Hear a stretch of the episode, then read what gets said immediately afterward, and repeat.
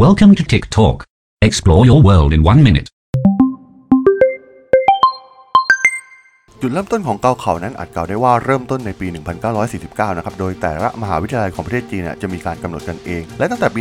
1966 ที่เกิดการปฏิวัติทางวัฒนธรรมทำให้การสอบมหาวิทยาลัยถูกยุติลงไป จนกระทั่งปี